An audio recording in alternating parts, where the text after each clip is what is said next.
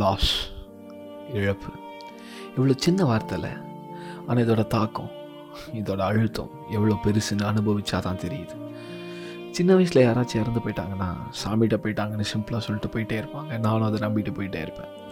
ஆனால் வயசு ஆக ஆக விவரம் புரிய புரிய ஒரு இழப்போட வலி எவ்வளோ கொடூரமானதுன்னு கொஞ்சம் கொஞ்சமாக தான் புரியுது. எப்போ ரிலீஸ் ஆகும்னு தெரியல பட் இது நான் நியூ இயர் அன்னைக்கு ரெக்கார்ட் பண்ணுற podcast December twenty two thousand twenty one வருஷத்தோட கடைசியில் சந்தோஷத்தை தேடி போக வேண்டியனா சோகத்தோட வாசலில் நின்று ஒரு ஃபோன் கால் என் லைஃபே மாற்றுச்சு என் லைஃப்லேயே ரெண்டாவது பிக்கெஸ்ட் இழப்பு இது தான் ரெண்டாவதாக இருந்தாலும் இதோட impact was terrible in fact horrible because this was someone from my own family என்னோட சொந்த மாமா.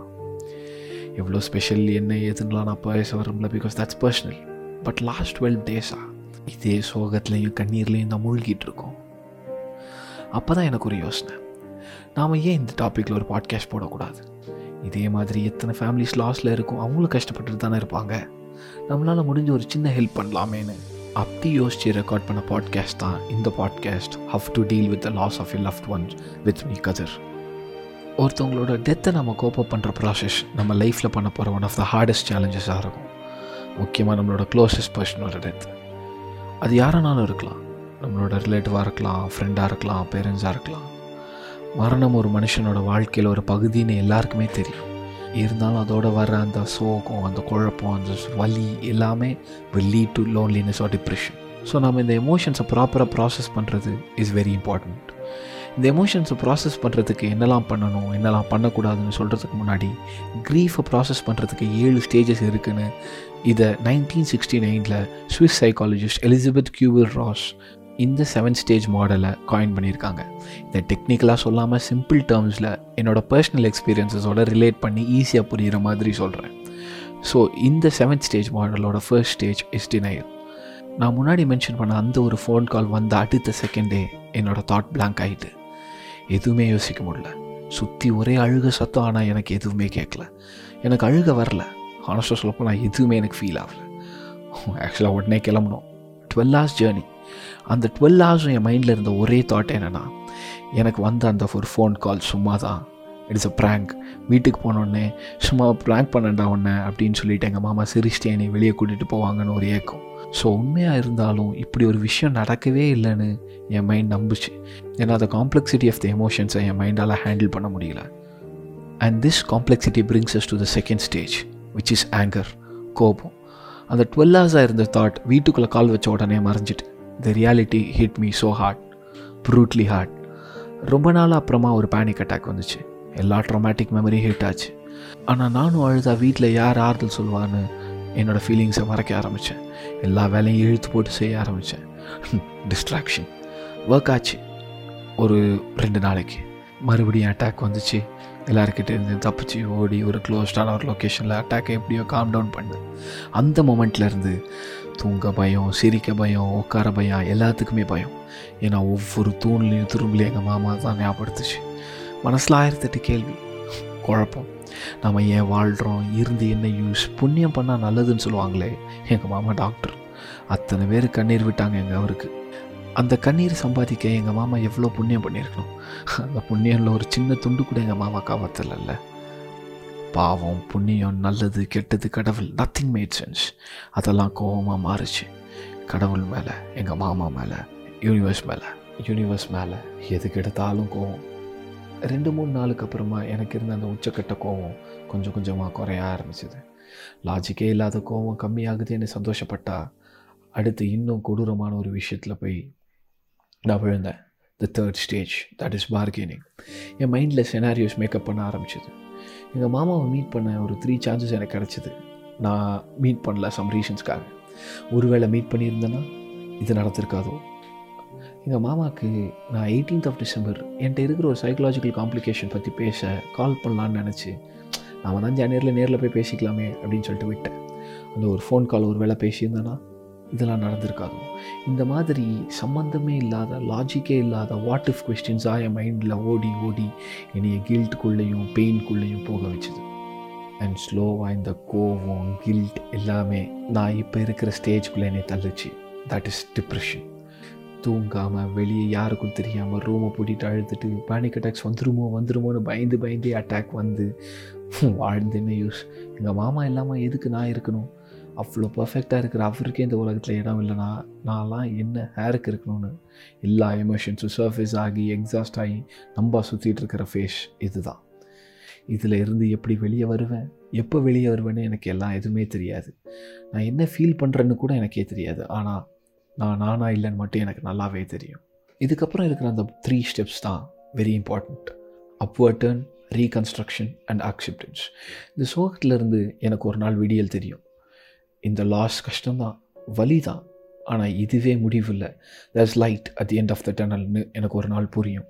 அதுதான் அப்வர்ட் டர்ன் அந்த லைட் அந்த ஒரு பாசிட்டிவ் அவுட்லுக்கை தேடி எப்படி நாம் போகணுன்னு நானே ஒர்க் பண்ண ஆரம்பிப்பேன்.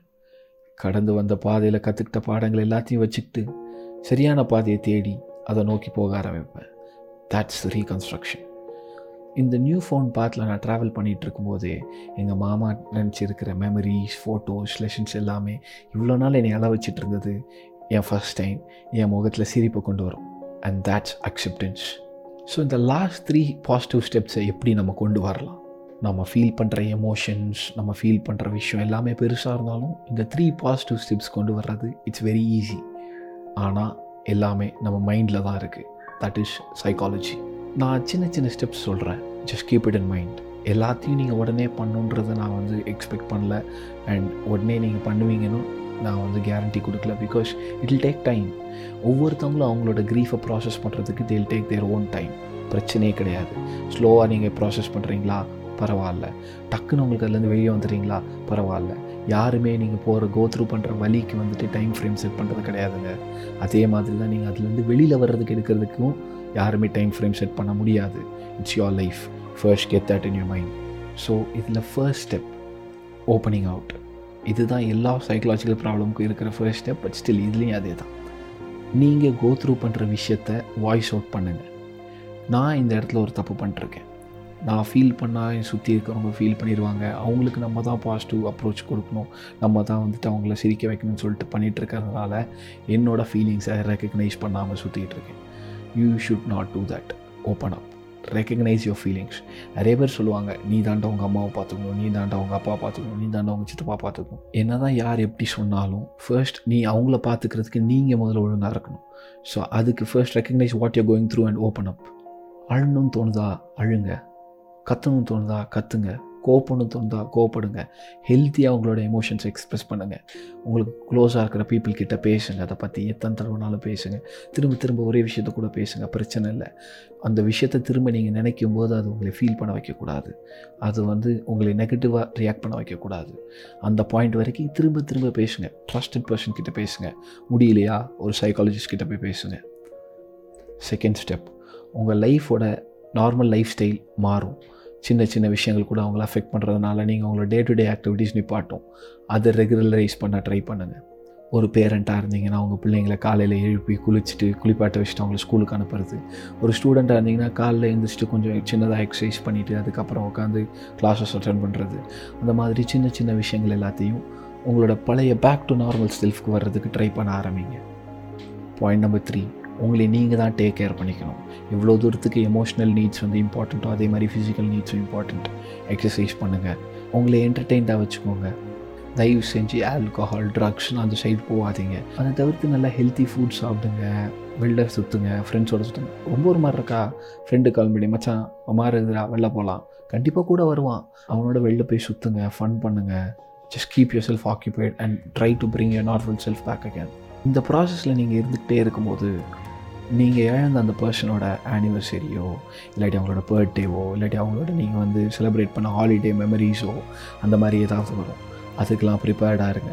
பிகாஸ் என்ன தான் நடந்தாலும் அவங்க இறந்தனாலும் சரி அவங்களோட நீங்கள் செலிப்ரேட் பண்ண டேஸும் சரி வருஷம் வருஷம் ரிப்பீட் ஆகிட்டே இருக்கும்.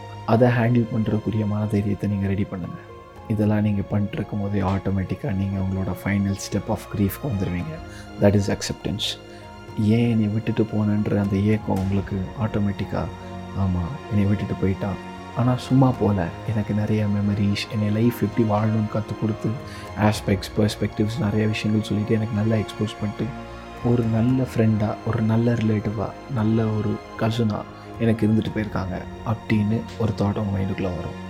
அவ்வளோதான் அந்த மூமெண்ட்டை பிடிச்சிக்கோங்க.